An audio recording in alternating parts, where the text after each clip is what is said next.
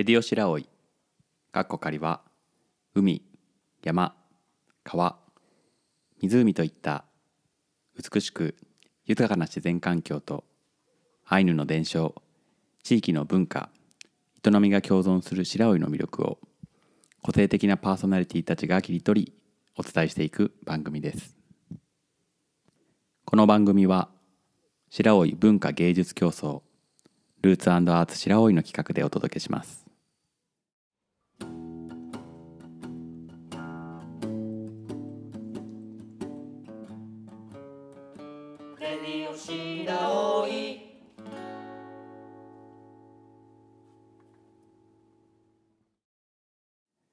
ケンズバーを担当するさすらいのロン毛ことケンです。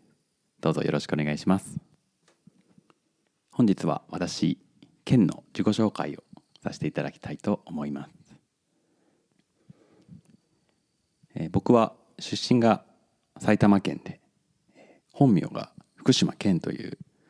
ちょっとややこしい名前なんですけども、えー、親はあの県という名前はなんか占い師につけてもらったみたいでまさか福島県になってしまうなんていうのは思いもよらなかったそうで昔はあの小さい時は結構バカにされたのでこの名前を言うのが嫌でみんなフルネームでこう名前言ってる中僕だけは福島です。よろしくお願いしますみたいな感じで言ってたけど後々バレて福島県福島県というふうによくからかれたのを覚えているんですけども、えー、大人になってから結構この名前が意外にフルネームで覚えてもらえるので今ではとてもえつけてくれた占い師さんに感謝しています。埼玉県の深谷市というところで生まれました。ネギと渋沢栄一の生誕の地と言われている場所でガリガリ君ができた赤城乳業もあったりする町でございます。そこで18まで育ちまして18に東京に上京して美容師になりました。そこでえ6年間美容師として勤めて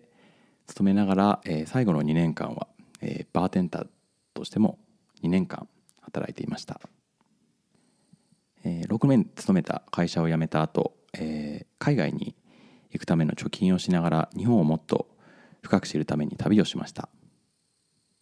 初めは、えー、大分県で先輩の出したサロンを手伝い貯めたお金で屋久島や与論島に数ヶ月滞在し沖縄県の北谷町で米軍のお客さんを相手にバーテンダーやカフェで働きながらお金を貯めて英語も少しずつ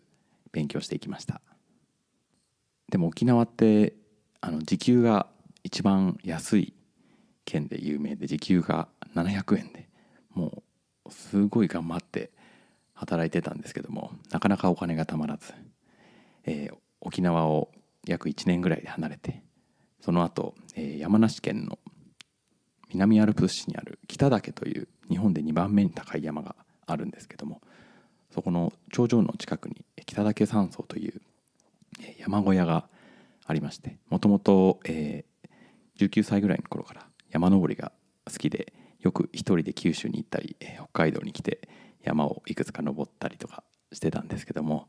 それで北岳山荘に初めて入って山小屋生活をしていました。そこで5ヶ月働いて結構まとまったお金ができたので2016年自分が当時27歳の時にオーストラリアに旅立ちました。オーストラリアにおよそ2年間ぐらい滞在していました、その途中もう怪我や、事故やもうたくさんのハプニングにあったんですけども、オーストラリアの田舎での暮らしだったりとか、えー、キャンプ場での暮らしは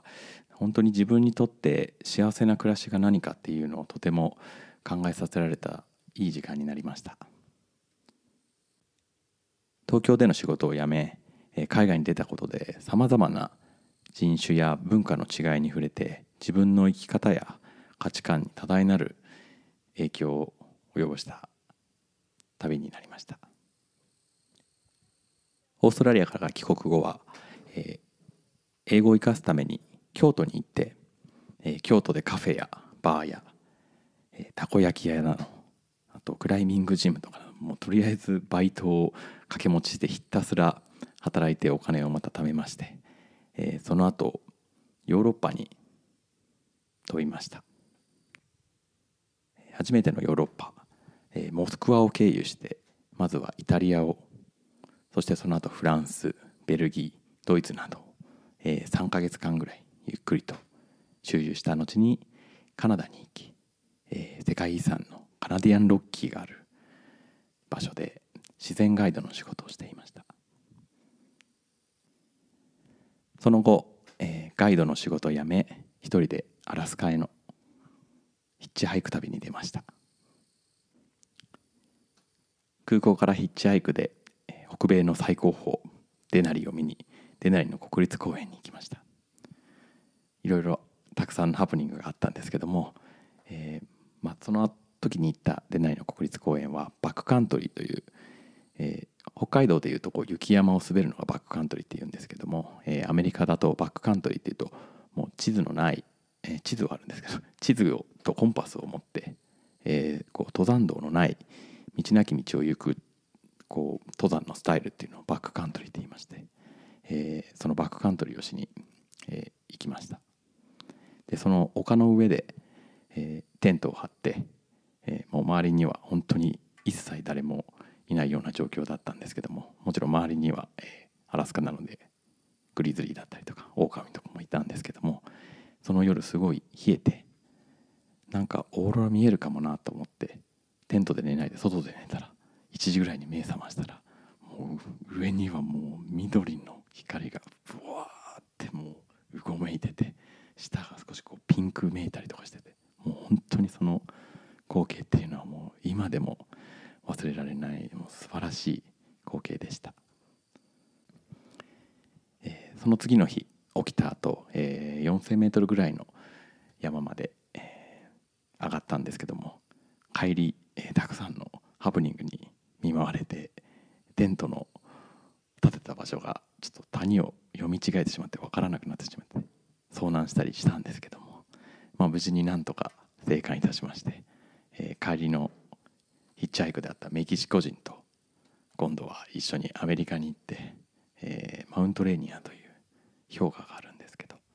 えー、その氷河を150キロ1週間歩くというような旅をしたりしていました。そしてそのマウントレーニアから、えー、帰ってきた後ですねもうさまざまな災難に見舞われまして 結局お金がなくなり、えー、カナダのそのガイドをやっていた町に戻ってきたんですけども、えー、そこで、えー、働いていた方が北海道出身の方で、えー、その時あの東京で6年働いていたぶりの美容師としてまたえー、そこの町にある、えー、アジア系のサロンで働いてたんですけどもそこの方が、えー、北海道出身で白老という町がとても素晴らしいということで、えー、今度帰って、えー、またニュージーランドに行く予定だったんですけども、えー、その間お金貯めるのは今度は北海道にしようと思ってそれが最初の僕の調べをしたきっかけになります、えー、そして去年の、え冬ぐらいに、えー、コロナが広がり、えー、その僕がいた町も、えー、町間も行き来できないようなロックダウンになってしまって本当はビザを少し延長して夏まで、えー、いる予定だったんですけども、えー、日本に帰国せざるを得ない状況になりまして日本に帰ってきました、えー、そして、えー、2週間、えー、ホテルでの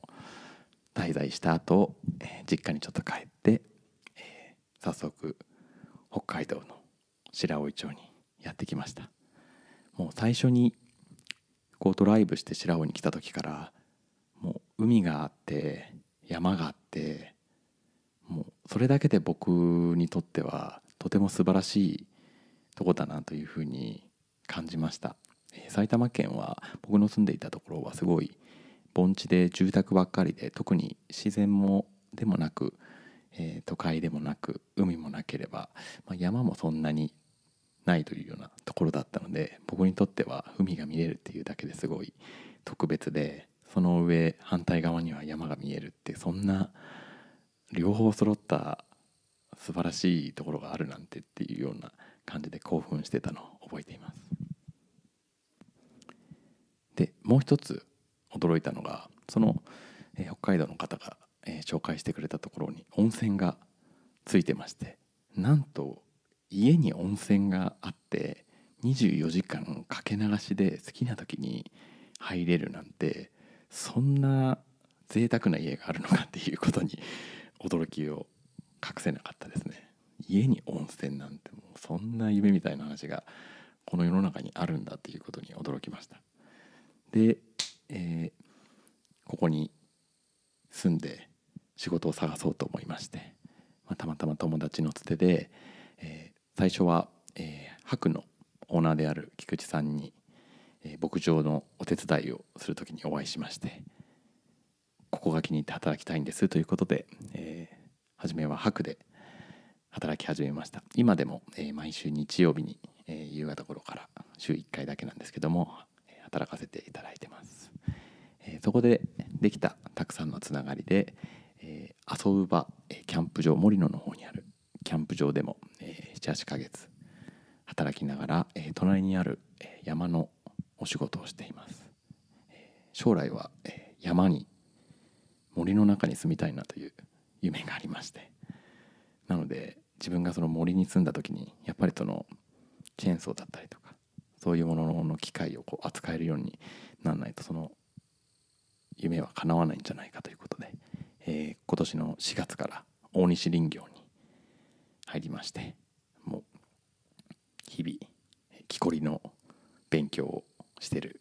最中になります。このラジオパーソナリティのお話も、えー、旅をし始めてから、えー、ギターをまた少しやり始めて、えーまあ、海外にいた時に、えー、路上でヘアカットをしたりとか、えー、弾き語りで少し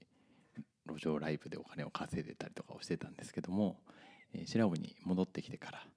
えー、カフェゆいさんの直岡さんにお会いして、えー、毎週第一土曜日にえ弾き語りのライブを他のアーティストさんと一緒にやらせていただいている時に、えー、今回のこの話をいただいた、えー、パーソナリティでもある夏子さんがいらっしゃって、えー、このお話をいただきました。なんかとてもそういう出会いも含めて北海道にいる人は本当にいろんなことをやってる人が多くてすごい人との出会いがどんどんどんどん広がっていって楽しいなっていうのが僕の1年いる白老に感じるところです。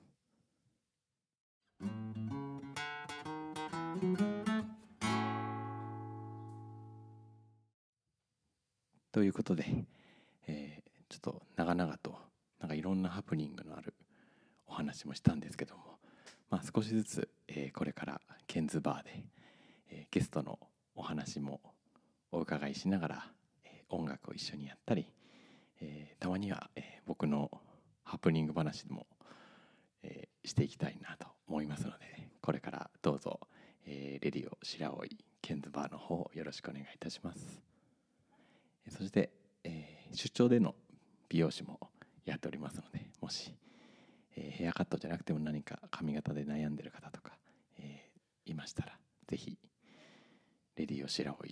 えー、ケンズバーまでお越しください。この番組は白老文化芸術競争ルーツアーツ白老の企画でお届けしました。パーソナリティはさすらいのロン毛ことケンでした。どうも皆さんこれからよろしくお願いいたします。それではまた。